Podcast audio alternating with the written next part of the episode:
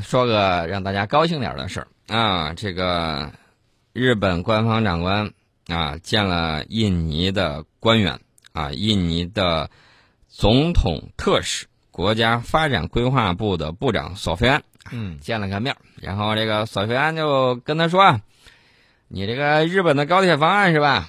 啊，我们放弃了，看你这个东西不咋地啊，我们决定选中国的。然后呢，菅义伟说：“哎呀，我非常遗憾的，心里头憋了一肚子火。”这也只能是我表示遗憾了，是我吧嗯？嗯然后呢，这个菅义伟呢就嘖觉得很很郁闷的，很郁闷，他准备怎么办呢？嗯他就不忘贬低一下我们的高铁。嗯你你有本事把你自己的这个成本降下来。我告诉大家，嗯日日本的这种新干线的成本大概是我们的两到三倍嗯啊！你想想，哎多黑银子呀！嗯，不是这个事儿是这样啊，你想想看，任何一个国家他在搞他的这个基础建设的时候，他人家肯定是要选择，既要质量要好，技术要过硬，同时这个价格也得合理的，对吧？嗯，你像你日本，你抛开你这技术先不说，光你的价格这一块儿，你一下子就高出去那么多去，你这明显的不就是要黑人家的钱的嘛，对吧？对，其实呢，安倍这两天挺高兴的。哎呀，你还记得不记得原来这个安倍，安倍首相跟普大帝在会谈，然后呢做到这块儿这个新闻发布会啊，我知道这个普京拿着这个手里的这个笔啊，在那儿转来先转转去。笔，嗯转完了之后往这儿一放啊，看能不能站得住，站到这你个看台子上。你知道这个动作意味着什么吗？你说这个安倍讲话有多无聊啊？对呀让这个普拉蒂这么心烦。啊另外就是，呃，你刚才说的那个，啊，这意味着什么？意味着俄罗斯确实没有把日本放在眼里。没错，其实这两天呢，我尤其昨天晚上啊，大家呢可能看到了那个视频之后，我估计大家呢 又觉得，哎呀，哎呀，哎呀，哎呀，你知道为什么？啊一看普拉蒂在等自己，你等会儿，安我倍我跟满脸笑容，一路小跑。你是没看那个我你我不知道你看了没哈？嗯我看了，我当时是这样子的，这个当时这个呃安倍呢是满脸的堆笑啊，那脸都快笑成一个菊花了，你知道吗？然后呢，这个一路小跑，咔跑过去了，跑过去了，然后普京伸出手跟他握了握，坐到那儿之后，笑点来了，你知道什么吗？嗯这个镜头呢是瞄向了这个普京，普京呢就把这个，咦，发现身上这个有一点灰，对，就就在右呃，就在左腿左左腿这左个位置腿那个位置，会啊发现这个裤子上好像沾了什么，是不是这个安倍甩上去了也不知道啊。然这后个掸了掸啊，掸了掸啊，普大帝在那儿安静的掸了掸灰。这个时候，这个安倍呢就一直盯着普大帝在看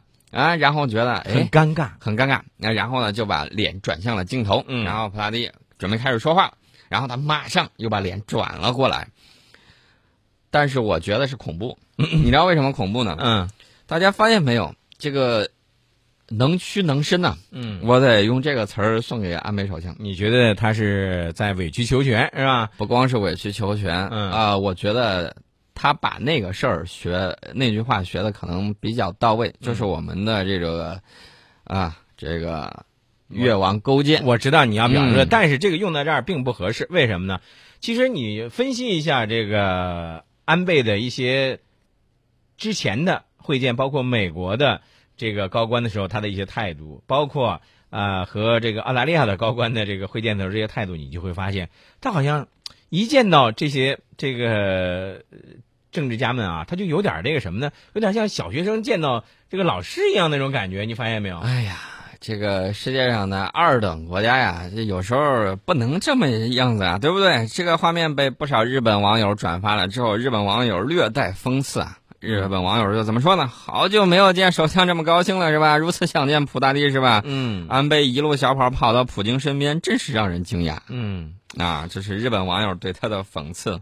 但是有一点儿啊，这个就创造了一个热门的这个话题呀、好久没有这么高兴了，是吧？嗯嗯啊，何必如此前倨后恭呢？对不对？嗯呃，说点儿别的啊，这个联大会议热点呢，除了习大大展现中国大国的责任之外呢，最引人注目的恐怕就是普京和奥巴马的斗法。嗯那么在过去一个月里头，我们看到普大帝出手迅速，成效显著，而且白宫有点措手不及。嗯说你这弄点什么事儿啊？弄得这个奥巴马呢有点上下两难。嗯呃，记得当初这个乌克兰问题爆发后不久，这个我们就说过啊，普京要摆平乌克兰问题，必须怎么办呢？另辟蹊径，打到外线去，就是你打你的，我打我的，我得把大国斗争的这个焦点呢，不能放到乌克兰，有为什点么有点像那个围魏救赵的那种感觉。对、嗯你把这个放到我家门口，我打的再好，那砸烂的都是我家，万一殃及到我家里花花草草怎么办？对吧？对，所以说呢，你看到了，普京把这个斗争的焦点搁在哪儿了？搁到了叙利亚。嗯过去一年多的时间里头，普京一直没有特别快的出击中东，而是一直在做三件事儿。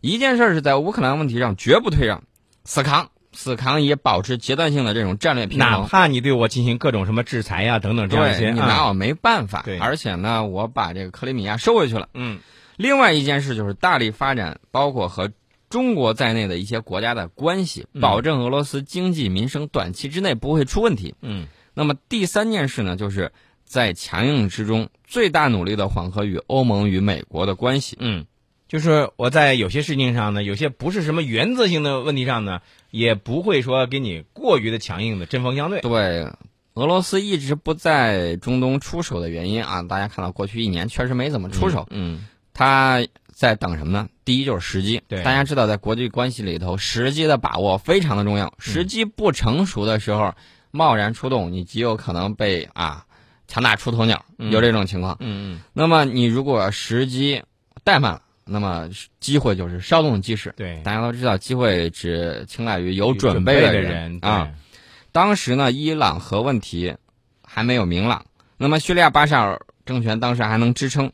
另外一个就是还有一点，他希望跟啊对美国这个妥协有这种幻想。对嗯那么今年五月中旬，普京与来访的克里会谈了好几个小时嗯，啊，大家也应该能感到他们应该谈了很多。对，但是最终，普京在八月份下了决心，下决心有原因呢。这个原因呢，我们在半点报时广告之后跟大家分析。